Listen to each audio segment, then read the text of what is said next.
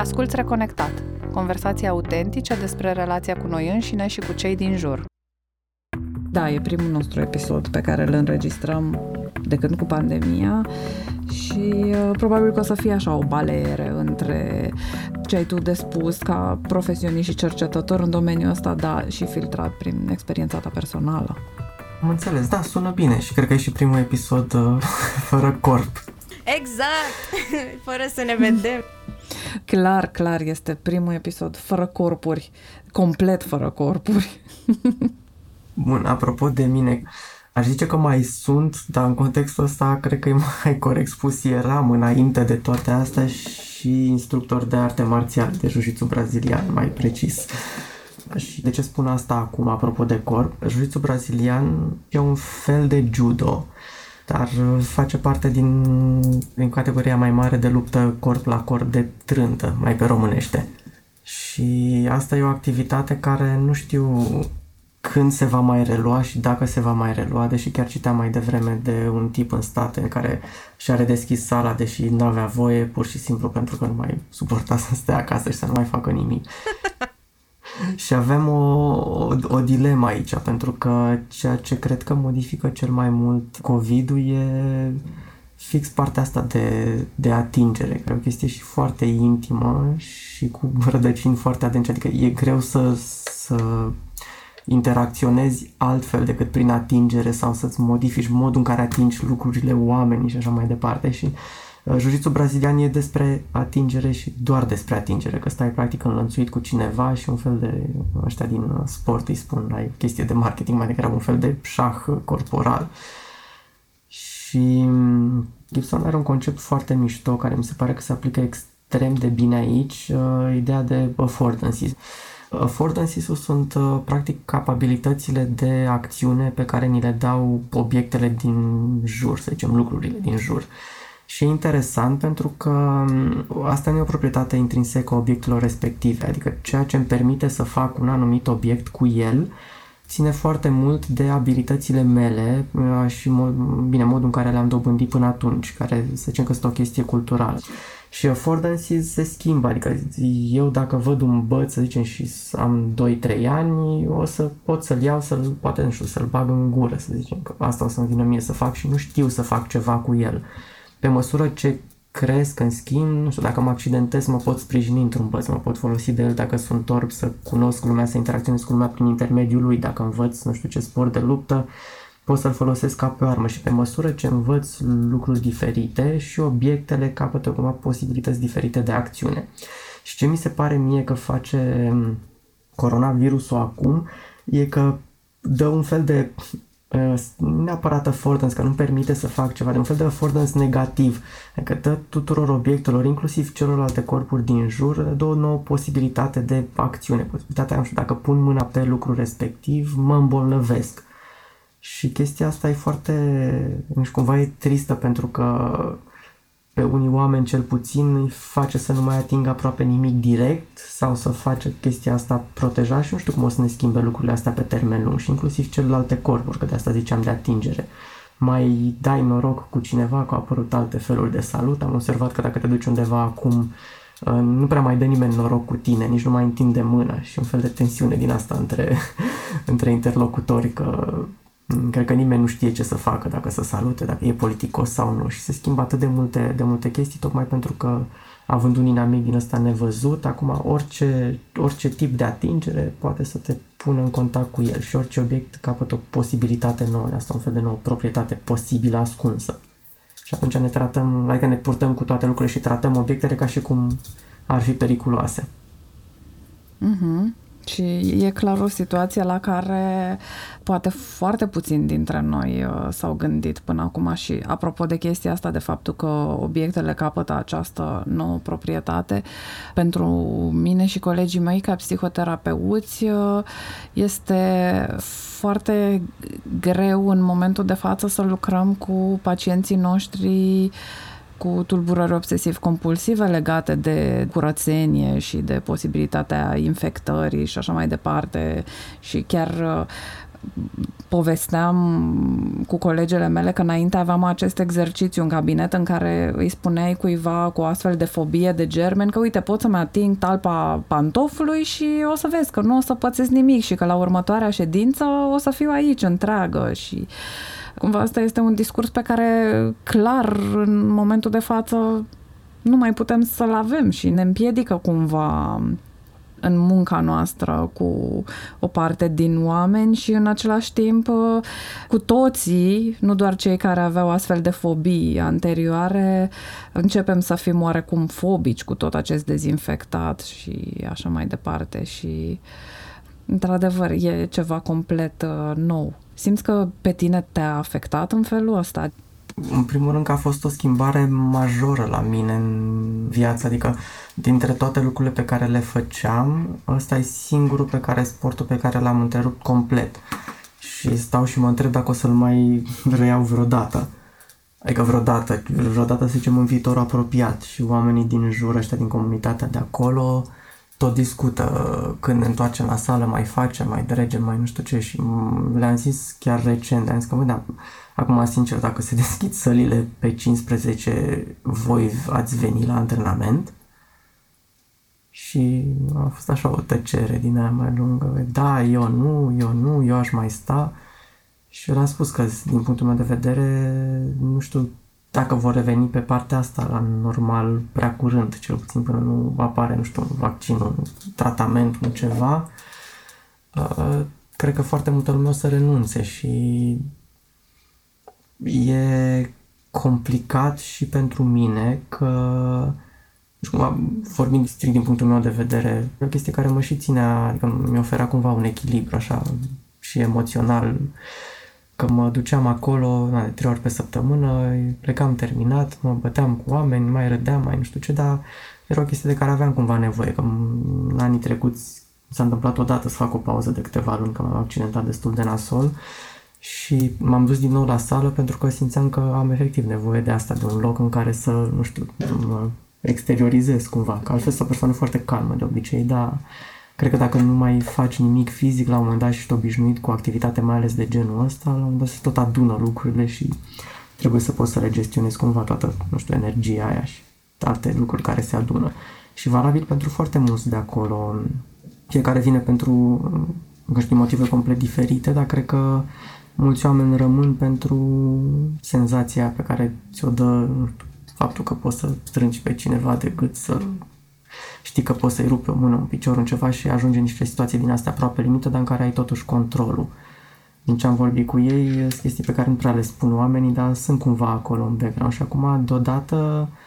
e o formă din asta de atingere pe care nu mai ai nicăieri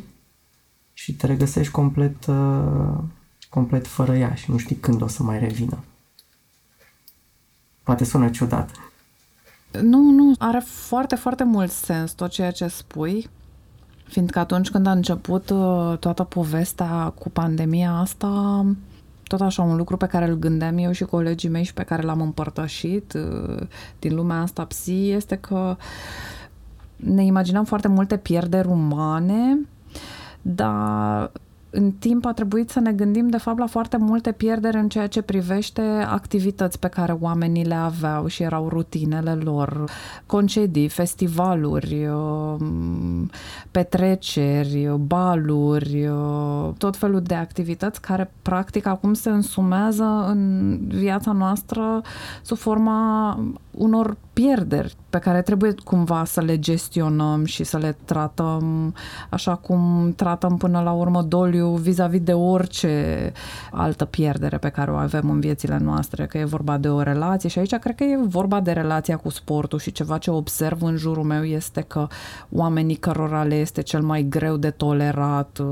această autoizolare, cărora le este cel mai greu să fie stricți vis-a-vis de ieșitul din casă, sunt cei care practicau sportul sub o formă organizată și mă gândeam, poate ne poți povesti mai multe despre cum gestionezi tu emoțional pierderea asta și în același timp dacă ai pus ceva în locul activității astea care avea așa un rol important în viața ta și cu care realmente aveai o relație importantă, spune.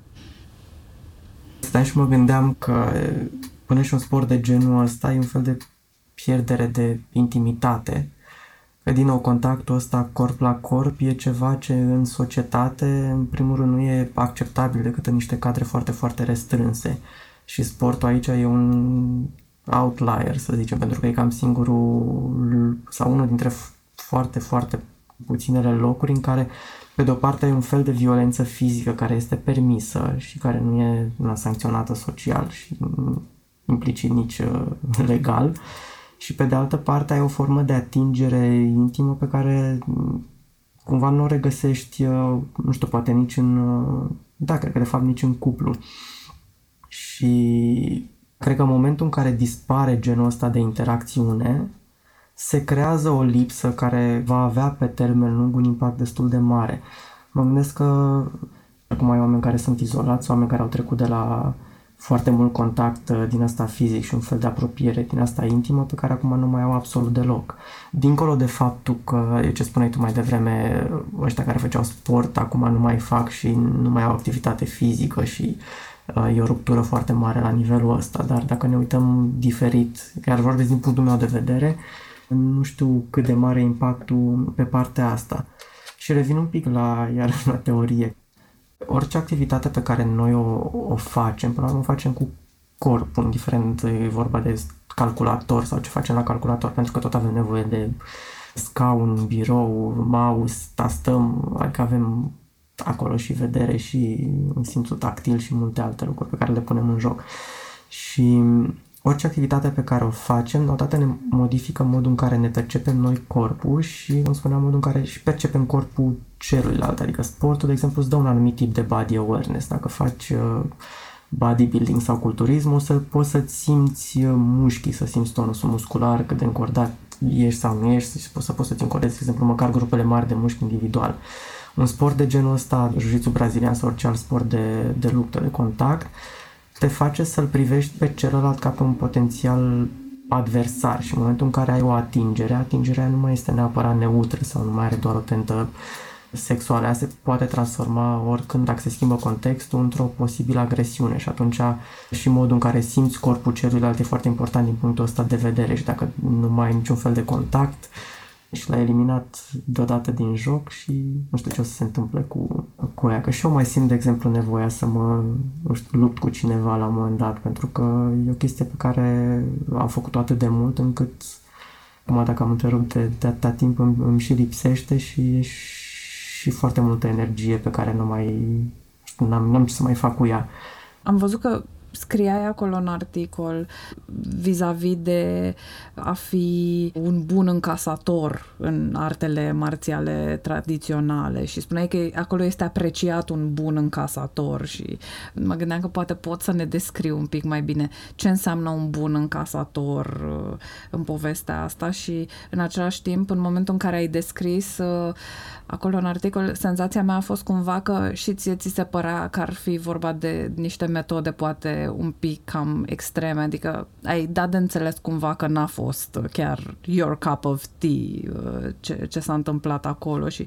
uh, din perspectiva mea așa de, de psihoterapeut care lucrează mult cu familiile, cu copiii, cu părinți și așa mai departe, mi se părea că până la un punct era inclusiv așa un context de abuz organizat pe care îl acceptăm cu toții. Adică, dar poți să ne spui mai multe despre ce înseamnă să fii un bun încasator și care a fost acolo inclusiv felul în care te-a marcat așa emoțional, poate experiența aia mai raf din uh,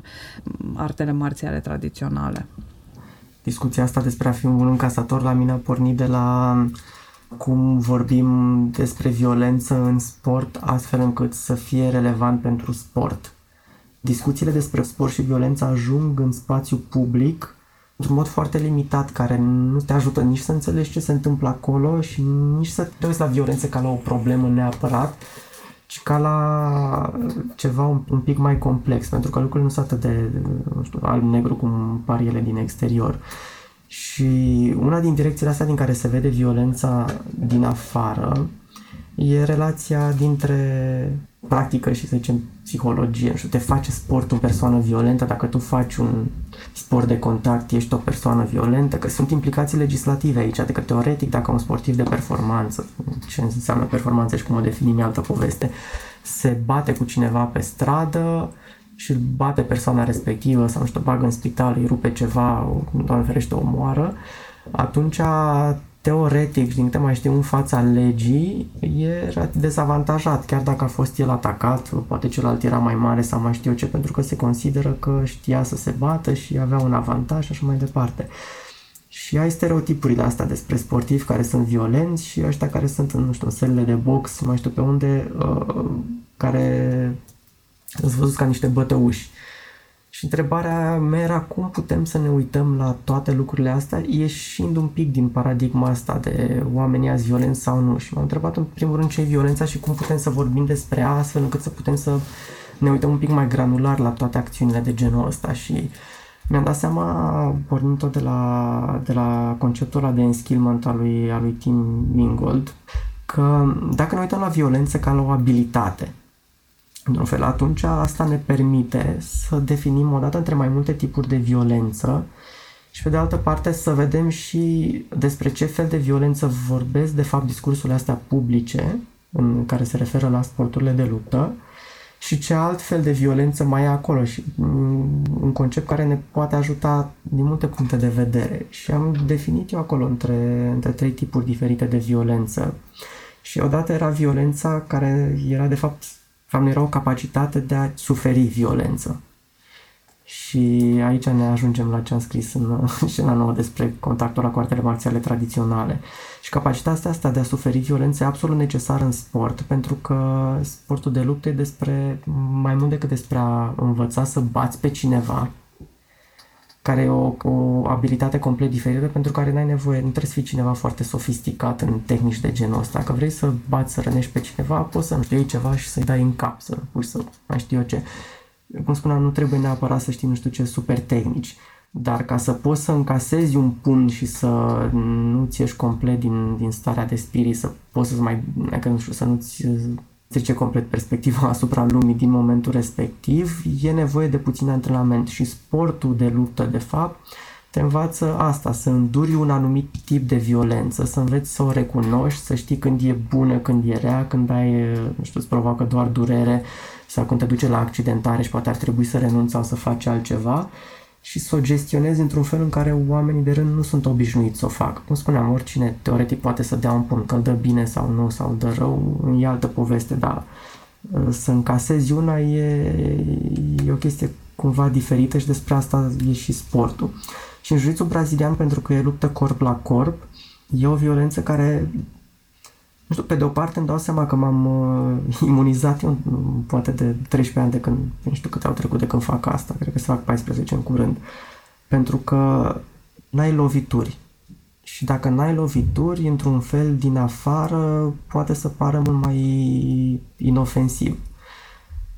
și cumva sunt și obișnuit cu situațiile de acolo și nu le văd atât de nasol. Pe partea cealaltă, când ai sporturi din astea cu lovituri și ai un impact din ăsta surd și care și doare și dacă ți una în cap, de exemplu, te și, nu știu, destabilizează, îți pierzi concentrarea pe moment, e, e cu totul, cu totul alt gen de, de violență și poate să pară mai degrabă în zona aia de violență gratuită și violența așa cum o vedem în media, de exemplu, așa cum e portretizată în afară. Cineva care lovește pe altcineva, asta înseamnă violență, violență fizică și pentru mine cred că de asta a fost un pic mai greu de, de gestionat, pe de o parte, și pe de altă parte pentru că veni și din alt tip de sport și există o fel de rivalitate din asta între care sport e mai bun decât celălalt, a, oamenii ăia din uh, sporturile cu lovituri care știau că dacă ajungem la sol, de exemplu, e în nod și nu mai au ce să facă, încercau cumva să revanșeze în picioare și să mă domine, să mă controleze acolo. Numai că spre deosebire de un sport ăsta de trântă, cum e juțul brazilian, unde poți să domini pe cineva fără să-l rănești efectiv, asta înseamnă că n-ai violență acolo și o să revin la asta, din coace n-ai cum să o faci decât lovindu-l. Și lovești, lovești, lovești, lovești. Și sporturi în care, cum sunt ala tradiționale, în care ajunge un fel de mândrie să poți să încasezi cât mai mult. Că am fost în Japonia la un moment dat cu o, o grupă de sportivi din, din Kyokushin și am văzut la în niște meciuri acolo la concurs oameni care efectiv stăteau fără niciun fel de gardă și îl provocau pe celălalt să-i lovească. N-ai voie lovituri cu pumnul la cap, doar cu piciorul la cap și stăteau și provocau să lovească, să lovească și ceilalți aplaudau pentru că vedeau că ăsta îndură toate, toate loviturile alea. Și ăla e genul de sport în care se face și călire, în care dau oamenii cu picioarele uneori în metal, în lemne, mai știu eu ce, și uh, teoretic asta îi face mai, uh, îi face mai dur și chestia asta e valorizată. Din coace e o violență mult mai subtilă în jiu brazilian, dar spuneam că e mult mai intimă și pe de-o parte cred că pentru cineva din exterior, nu știu care ar fi mai ușor de gestionat dintre cele două. O lovitură pur și simplu care știi că e lovitură, te aștepți cumva să doar te năucește, e ciudat, dar în, într-un fel poate are sens sau nu e ceva neașteptat sau să ai pe cineva, nu știu, în spatele tău lipit de tine care te strânge de gât, te presează cu greutate, nu mai poți să respiri, eventual mai simți și transpirația, suflă în ceafă și mai știu ce și eu. Din punctul meu de vedere, cel puțin, mi se pare că e un fel de, nu știu, poate se aseamănă foarte mult cu o experiență pe care poate o ai în cazul unui viol, ceva de genul, adică o apropiere violentă care nu o întâlnești nicăieri. Uh-huh. Da, mă gândeam exact la asta în momentul în care ai descris uh, tabloul ăsta din jiu mă gândeam, ok, cineva cu o traumă din asta uh, legată de, de abuzul sexual, clar uh, nu, nu ar putea să ducă fără foarte mult lucru personal activ uh, partea asta, dar în același timp uh, ce, ce observam eu și, și citind articolul este cumva toată ideea asta de lovitură și așa, fiindcă povesteai și de cum ai început în sala unde exista și kickboxing și jiu brazilian și apoi în cercetările tale ai intrat în contact cu toate aceste sporturi uh, unde există lovituri și așa. Și aici mă gândeam să ne povestești dacă crezi că are legătură cu ceva personal pentru tine legat de, de lovituri sau de un uh, um, un background personal uh, cu chestia asta sau de, de ce ai fi mai ok cu sportul ăsta în care contactul corp la corp uh, creează atât de multă intimitate, dar pe de altă parte partea cu loviturile părea cumva că nu, nu, nu e în acord complet nici cu tine. M-am gândit la asta, dar n-am găsit un răspuns, din păcate, nici măcar pentru, pentru mine, că de mic cumva, cred că de când am văzut uh, filme din asta cu Van Damme ce mai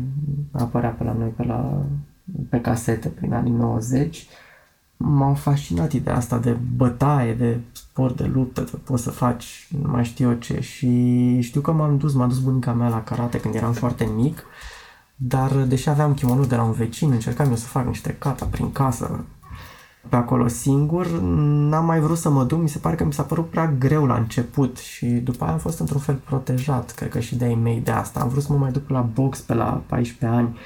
dar uh, era mitul ăla că dacă te duci acolo să-ți spargă alții nasul și cred că am fost un copil destul de, destul de temător și de conflict și fricos mare parte a, cred că mare parte a vieții. Și aici am dat de oameni de o seamă cu mine care nu mai făcuseră nimic Până atunci erau la fel la ca mine la primul antrenament și pe de altă parte am simțit că mi ies niște lucruri fără să le fi repetat înainte și mi s-a părut că, uite, chiar pot să învăț asta. Și asta m-a fascinat și de asta m-am și ținut. Plus că, din nou, având un tip de violență controlată și controlabilă, sau mult mai mult controlabilă decât în rest, cred că și chestia asta m-a făcut să mă, să mă țin în continuare. Și atunci nu știu cât de mult vine dintr-o experiență personală faptul că nu mi-a plăcut genul ăla și mi-a plăcut aici mai mult, cât dintr-o serie de, nu știu, întâmplări fericite, nefericite, nu știu cum să le spun, care m-au făcut să rămân acolo și să mi se pare că se potrivește chestia asta. Și în același timp, știi, cred că cumva poate să existe o legătură, știi, din moment ce vorbești de uh, faptul că nici ai tăi, nici bunica ta nu, nu erau foarte de acord să mergi, să iei bătaie la sporturile astea sau la box, să-ți spargă cineva nasul și pare să că în continuare practici o grijă similară celei pe care și ei uh, ți-au acordat-o. Însă ai găsit modul ăsta în care poți să practici un, un sport de contact și totuși să nu, nu faci ceva care să simți că te afectează atât de mult și nu știu dacă ești părinte, dacă ai copii, dar... Da, sunt. Dacă ar fi să alegi un sport pentru copiii tăi, la ce ai fi atent? Băiețelul meu care are șase ani, planul meu era să aibă contact cu sportul suficient de mult încât uh, să poată, adică să învețe să se bată. Asta mi-aș dori pentru că, nu știu, mi se pare o chestie, e util să știi, nu să o faci neapărat, că îți dă o anumită siguranță, adică poți să fii mult mai, uh, cred că poți să fii și mult mai calm în orice altă, în orice altă situație. Și am o chestie pe care mi-a spus un antrenor, uh, deși a speriat unii oameni când au citit o lucrare de doctorat, că spunea că, uite, până la urmă, dacă eu ajung să am o, nu știu, o dispută cu altcineva, chiar dacă e una de natură intelectuală. Adică în orice context aș fi, uh, statistic vorbind, sunt 90% șanse ca celălalt să nu știe vreo artă marțială sau să nu facă vreun sport și dacă se ajunge acolo, eu ar trebui să pot să-l bat pe celălalt să câștigător din chestia asta. Și spunea că asta e de oarecare siguranță, că știe că e ok în cele mai multe contexte posibile, poate să fie calm și știe că se, se va descurca și nu are cum să, să intre într-o situație pe care să nu o poată gestiona de niciun fel. Da. Mai e, a, zi, Cristina, zi. scuze, vreau să zic că eu simt nevoie acută de a vorbi despre gen. Da, aici uh, urma să Super. merg și eu, da, dacă ai tu o întrebare, te rog. Păi nu, dar mă gândeam cum am crescut eu și cum mă raportez eu la violență și eu sunt pe flight, nu pe fight. Mm-hmm. Da, da, da, asta mă gândeam și eu că aici cred că se vede foarte mult diferența între felul în care sunt socializați băieții și fetele. Ai spus să învețe să se bată și la un moment dat în articolul din scena nouă scrie că da, într-adevăr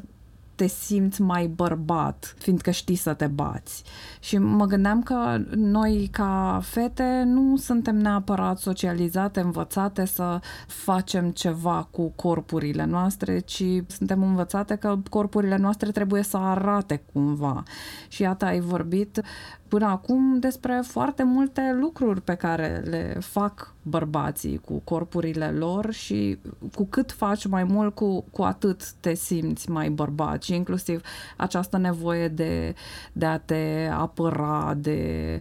Adică nu, nu m-am gândit niciodată la perspectiva asta de a te simți superior cuiva prin simplu fapt că, da, dacă se ajunge la o situație de viață și de moarte, pot să-l bat și, nu știu, să-l omor, să zicem, sau whatever care, care ar fi diferența. Cum vezi tu diferențele astea de gen și uh, inclusiv din, din perspectiva ta uh, profesională și, și academică și în același timp când vorbești despre ele la cursuri, care vezi că este reacția față de diferențele de gen vis-a-vis de corp? Chiar mi-a spus o studentă anul ăsta, pentru bine aminte că cumva că îi se pare că tot cursul e mai degrabă despre uh, sport uh, și bărbați și că de ce e abordarea asta. Da, cumva eu aleg uh, să vorbesc destul de mult despre sport. Adică, nou, cursul e foarte mult despre metodologie și după aceea intrăm în alte teme. Știu, vorbim și de Oliver Sacks și de toate cazurile neurologice care au căzut lui sub mână și mi se par mie relevante. Uh, da, sportul e, e o instituție din punctul meu de vedere academic vorbind, dar nu numai, masculinizantă.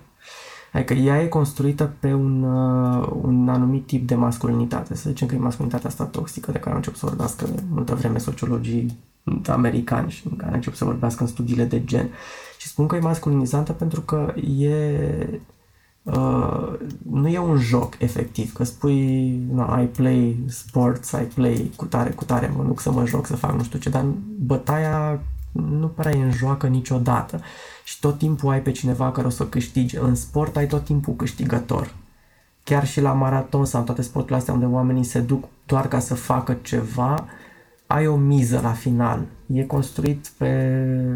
un schelet din ăsta, pe o structură de, de război, să zicem, care și ăla are și masculinitate, că e despre violență și despre a câștiga tot timpul. Și în sport asta trebuie să câștige. Există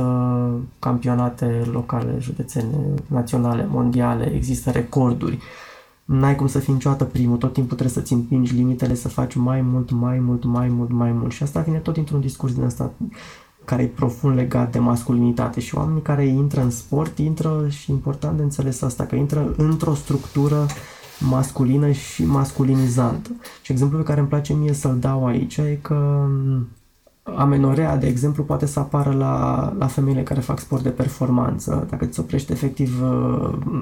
menstruația de la efort intens în anumite condiții și asta mi se pare un exemplu perfect de cât de, cât de masculinizant e în, es- în esența lui sportul și efortul ăsta fizic. Că nu, nu spun că nu-i făcut pentru femei, ci din potriva a fost construit la un moment dat doar pentru bărbați, că femeile au fost excluse din foarte multe sporturi. În continuare vedem diferențe la cât de mult câștigă o femeie într-un anumit sport uh, față de cât câștigă un bărbat în același sport. Ai și sporturi în care sunt mai degrabă femei decât bărbați, dar sunt foarte puține sau în care femeile sunt un, câștigă poate mai bine sau sunt mai valorizate, dar în general uh, mi se pare că astea sunt excepții și au venit după niște ani buni în care n-a fost așa, a fost mai degrabă invers. Și asta e, adică uh, structural cam așa văd genul în sport. Ai o instituție care e construită cumva de bărbați un anumit model de masculinitate, un fel de masculinitate hegemonică, în care intră și femei, dar intră acceptând regulile astea ale jocului, care sunt bazate pe competiție, război și cineva trebuie tot timpul să câștige și să-l bată pe celălalt, să învingă. Și pe de altă parte, în practică sunt, se întâmplă tot felul de, adică se întâmplă multe alte, multe alte lucruri și un pic mai, mai complex decât atâta. Țin minte că am fost acuzat, uh, între ghilimele, la, la conferința la început, că de ce spun eu că sportul de luptă e un domeniu eminamente masculin. Și aveam două argumente pentru asta. Odată că vorbesc de instituția sportului și că istoric uh, au fost mai degrabă bărbați și au, au început cu bărbații și femeile și au câștigat sau au intrat, au pătruns deja uh, după ce erau bărbați consacrați acolo și le-a fost destul de greu să facă asta în multe situații și pe de altă parte pentru că efectiv în tot terenul meu de atunci în sală erau fie numai uh, bărbați, fie 90 și ceva la sută bărbați, femeie la 30 de bărbați și ea nu putea să că nu prea au fost care au rezistat venind foarte mult singuri într-un sport de genul ăsta, mai ales că atât de intim și cu un tip din ăsta de, de atingere pe care e greu să o, sau poate fi foarte greu să o desexualizezi, chiar dacă tu te lupți acolo. Și crezi că poate să fie vorba și despre durere aici, despre felul în care tolerăm fiecare dintre noi durerea referitor la sexe sau n-ai face neapărat o legătură în sensul ăsta? N-aș face neapărat o legătură pentru că nu neapărat, adică nu, nu vorbim de durere la modul general, că există o chestie care se numește durerea și femeile o percep diferit față de bărbați. E vorba de o durere care e izvorâtă dintr-o violență din asta foarte, adică din brutalitate, să zicem. Și cu care, ca femeie, nu cred că te intersectezi foarte des. Dacă o faci, nu e bine și nu e nici neapărat acceptabil social. Ca bărbat, va, cred că conflictul e mai prevalent sau, nu știu, măcar mai des întâlnit la copii, la adolescență, mai ai interacțiuni de genul ăsta, dar ca femeie nu și atunci e, e o activitate din asta care efectiv e brutală, că violentă sună mult prea, prea neutru și o durere venită dintr-un tip de brutalitate cu care nu prea te întâlnești și destul de greu să o, cred că să o accepti ca atare. Că e, e și e neplăcută, în primul rând din cauza asta. Și crezi că, apropo de felul în care suntem crescuți, îți amintești ce mesaje ai primit în copilărie de la ai tăi, de la bunica ta, de la, uh, știu eu, adulții semnificativi din viața ta referitoare la corpul tău și referitoare de cum, la cum trebuie să te poziționezi față de corpul tău sau cum era relația ta cu corpul pe atunci, adică existau anumite frustrări, nu sunt suficient de puternic, de înalt, de mai știu eu ce alte complexe de genul ăsta. Cred că mai am și acum uh, din astea, dar în general cred că am, uh, am avut întotdeauna destul de multe nemulțumiri și una din întrebările pe care mi le pun eu către mine și adică foarte personale e dacă o să fiu vreodată mulțumit de ceva din punctul ăsta de vedere, că, nu știu, am început să mă duc la sala de forță, cred că undeva prin clasa 10 -a, Și e un tip care a scris uh, și a scris cumva povestea legată de mersul la sală, un tip Sam Fussell, Muscle Confessions of an Unlikely Bodybuilder. Și povestește acolo și m-a regăsit destul de mult în toată povestea asta. S-a dus la sală pentru că avea niște insecurități de genul ăsta. Era poate teamă de conflict și cred că aveam și eu probleme de, de genul ăsta când eram mai mic. Și cum spuneam, nu știu dacă am scăpat nici acum de ele, dar nu mai ajung în situații de genul ăsta. Și a descoperit bodybuilding-ul unde ai o, de multe ori o gratificare din asta aproape imediată, pentru că după ce te duci și tragi de fiare, ridici greutăți, se umflă mușchii automat, uh, ai un, cum spune Arnold, the pump, o senzație din asta foarte plăcută. Dacă te uiți în oglindă, vezi că par și ești mult mai umflat, mai mare decât ai plecat. A doua zi te dor toate, dar vezi că te-ai desumflat, o iei de la capăt. Și pe termen lung, chestia asta ajunge să se alimenteze așa, în un fel de cerc vicios, din care nu prea mai ieși și poți să devii foarte ușor dependent, ceea ce și valabil la orice sport, neapărat uh, la bodybuilding, da. Uh, e, e o înșelătorie acolo destul de mare, căreia cred că i-am căzut și o pradă de atunci, că povestește și Fasel și mai David Le Breton, un antropolog francez care vorbește mișto despre, despre bodybuilding și spune, și stai citat din el, că e o cosmogonie masculină completă, pentru că îți oferă răspunsuri la toate întrebările despre viață, existență pe care le-ai putea avea. Că în sală totul se simplifică până la urmă. Adică dacă poți să te duci, nu știu, te duci de două ori pe zi, mănânci la anumite ore, între timp trebuie să te odihnești, ai un aport de macronutrienți, uh, trebuie să te antrenezi nu știu cât, să dormi nu știu cât, toată viața poate să fie cuantificată foarte ușor și la un moment dat nu mai ai niciun fel de motiv să ieși din logica asta și din, din ciclul ăsta pe care ți-l, ți-l imprimă sportul și cred că e valabil peste tot în orice sport de performanță, dar aici ține și de niște insecurități din asta care cred că sunt mai degrabă masculine, că nu cred că poate nu știu dacă apare neapărat o presiune de genul ăsta socială să performezi, să faci lucruri bine și la femei, la noi, la, în copilărie. Că apropo de relația cu corpul, cred că mai degrabă am simțit presiune din partea lor mei când eram mic, dar a fost o presiune poate mai degrabă implicită de a încerca să fiu primul, să iau numai note mari, să fac cu tare, cu tare și sunt niște chestii pe care mi le-am, mi le-am interiorizat atât de mult încât în momentul în care au dispărut și au dispărut complet când am intrat la facultate, uh, m-am simțit așa un pic pierdut, că nu înțelegeam de ce nu, mai, nu se mai așteaptă de la mine, nu știu, să iau 10 tot timpul, de exemplu. Și cred că am trăit cu chestia asta și asta m-a împins într-un fel și la sport să încerc să fac, să fac tot timpul ceva, să fiu mai bun. Uh-huh. Dar nu e neapărat despre corp. Nu e neapărat despre corp, dar iată, știi, apropo de ce vorbeam cu toate femeile pe care le-am intervievat, uh, la ele foarte mult discuția era despre a arăta, despre a te prezenta într-un fel anume și mult mai puțin despre a face sau de a obține anumite rezultate care să nu aibă atât de mult uh, legătură cu felul în care arăți într-adevăr, da, auzim uh, și uh, foarte mult, însă că și bărbații ajung să aibă, mai ales în societatea în care trăim noi acum, complexe legate de corpul lor. Ar fi ok pentru tine să ne povestești care sunt complexele tale și în același timp dacă la cursuri se ajunge vreodată la discuția asta care observ că sunt uh, cele mai frecvente complexe legate de felul în care arată pe care le au ceilalți bărbați și băieți? La cursuri nu se ajunge deloc. Acum stau și mă întreb dacă nu apar ocazii, având în vedere cum e structurat cursul, sau dacă, nu știu, poate nu las eu să se ajungă lucrurile acolo, deși nu prea ducem neapărat discuția în zone atât de, atât de intime, pentru că încerc să conectez corpul cu niște teme sociale un pic mai, mai largi și atunci, cum spuneam, dacă nici nu ne ducem atât de în profunzime sau spre intimitate cu, cu temele, de asta nu se vorbește.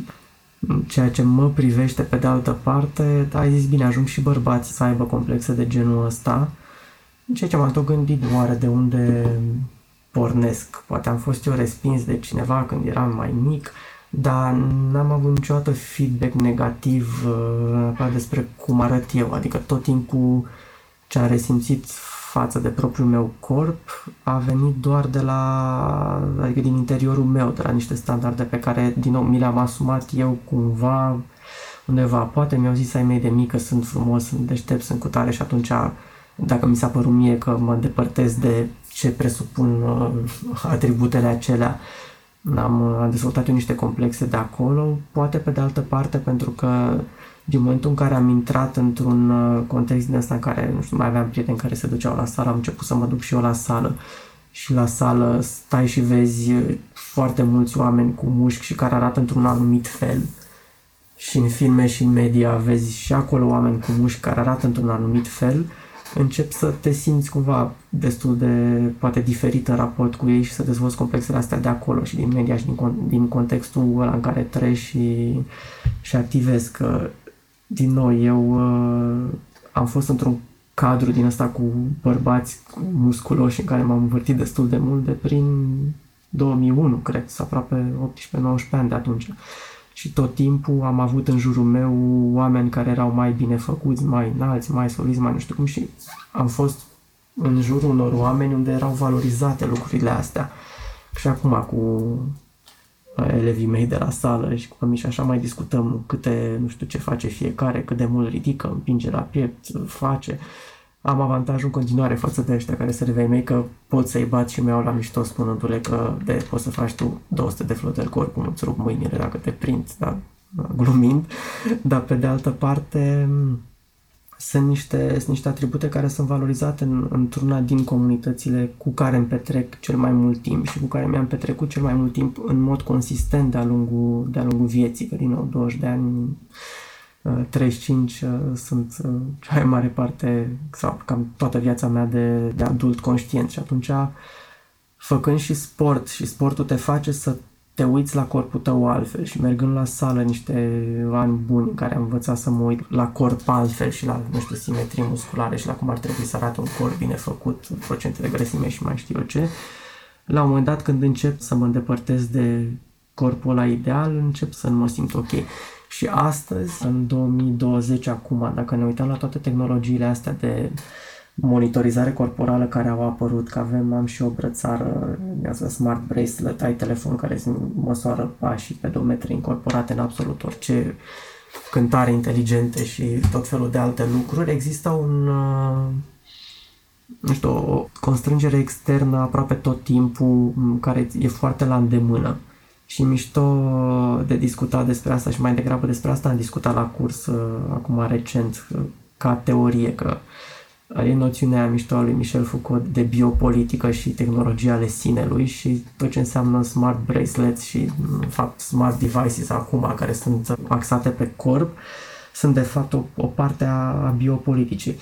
și sunt efectiv lucruri pe care tu ți le însușești și pe care dacă încearcă să le impună statul, ce mai probabil vor fi, vor fi respinse, dar așa ai foarte, foarte mulți oameni pe care le acceptă și li se pare că e de fapt alegerea lor. Când, pe de altă parte, ai un discurs dominant în societate care vine de la medicină și care îți spune lucrurile alea pe care tu le accepti, ți le pune în față și ai impresia că o faci tu pentru că vrei, dar de fapt e și niște constrângere foarte, foarte subtilă undeva în spate.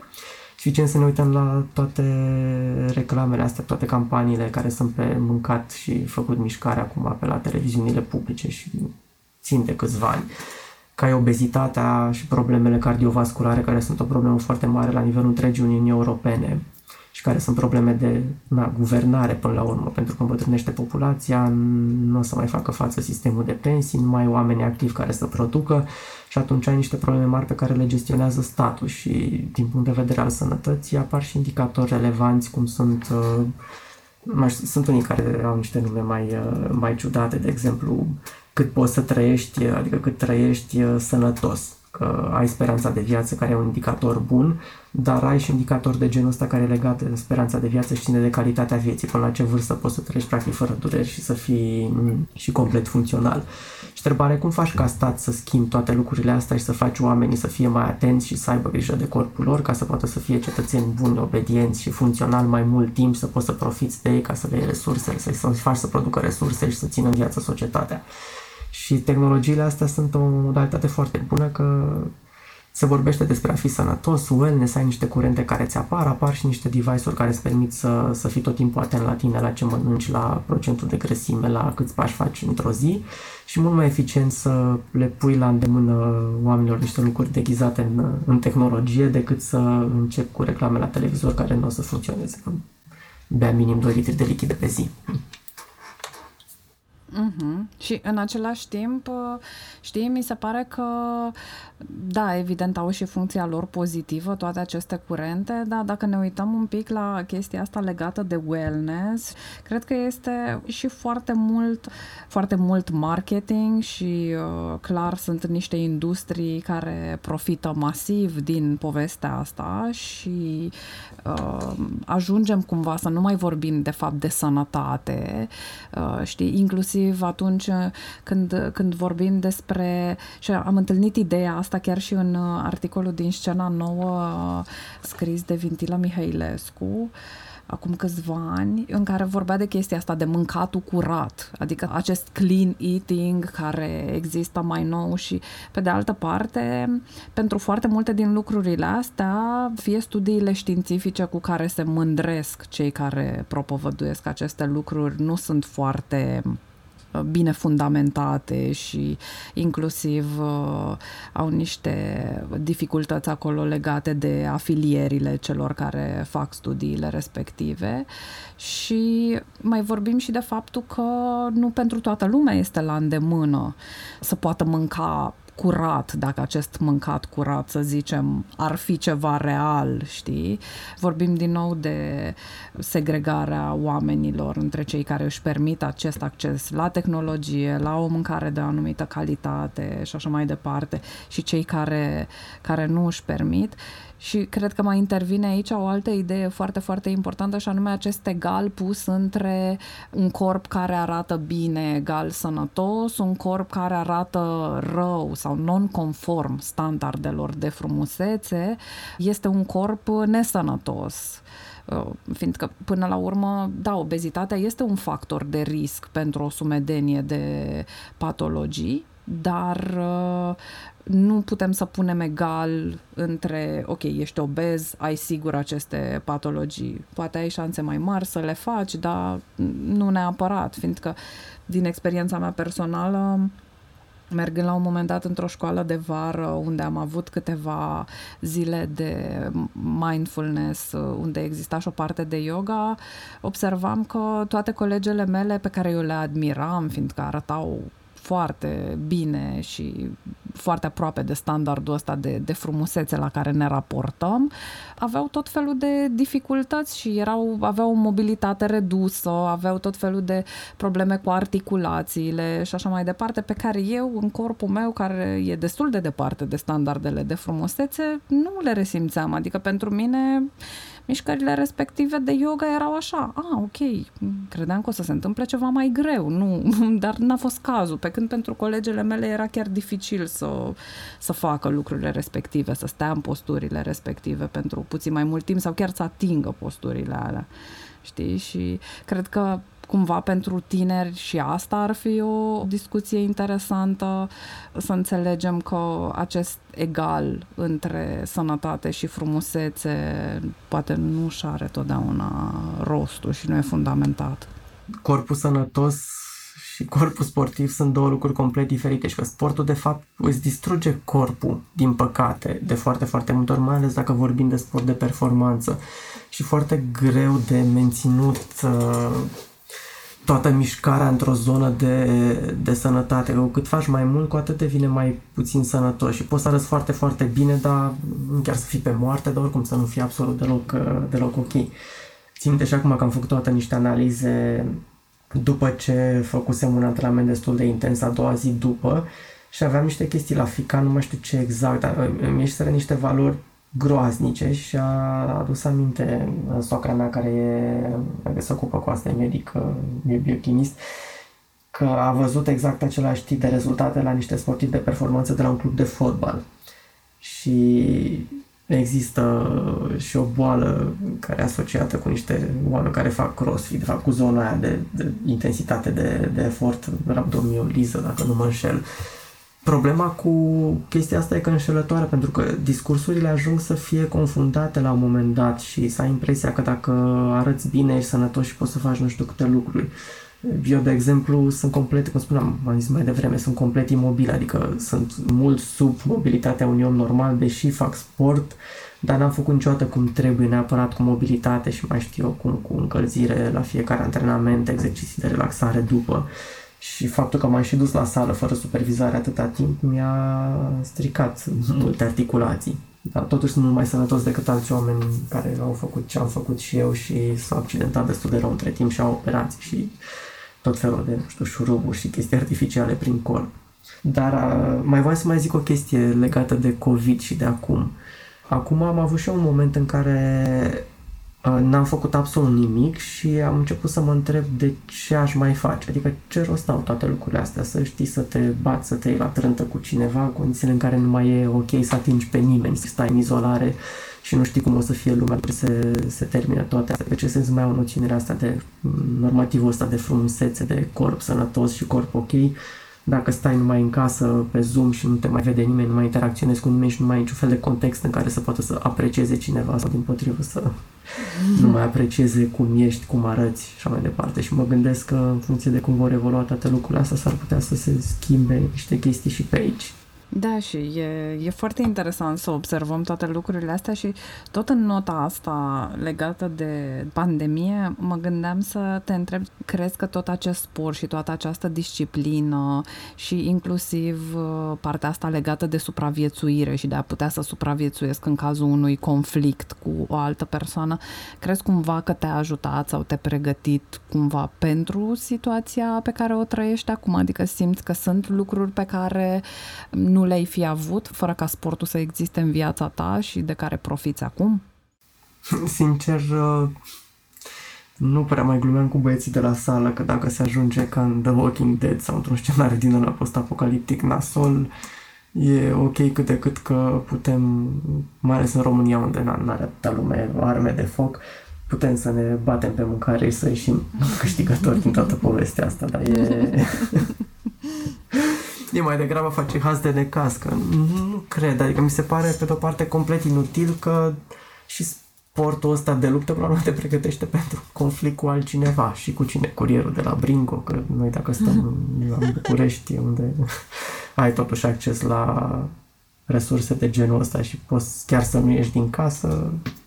na, la ce, la ce bun toate, toate chestiile astea pe care le-ai făcut până acum. Da, da, ne, ne face câteodată și poate că, adică e clar că va fi din nou bine și că vom intra într-o normalitate, dar mai mult ca sigur nu va fi normalitatea dinainte, nu? Și s-ar putea să optăm ca unele din lucrurile pe care le făceam anterior să nu le mai facem după, nu? După toată povestea asta, iar unele, iată cum este sportul de contact, cel puțin pentru o vreme s-ar putea să nu mai fie, să nu mai fie posibile și în sensul ăsta să, să fie cazul să reconsiderăm cumva lucrurile. Ok, Mara, mai ai întrebări? Nu, nu știu, Alex, dacă mai vrei tu să zici ceva.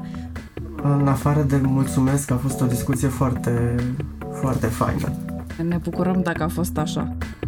Ai ascultat Reconectat, un podcast Sunete pe bune realizat de Mara Mărăcinescu, Cristina Petrescu și Daniel Iliescu. Găsești toate episoadele și alte resurse utile pe reconectat.ro. Identitatea vizuală e realizată de Paula Rusu și mulțumim Raza Studio de găzduire. Urmărește-ne pe Facebook și pe Instagram.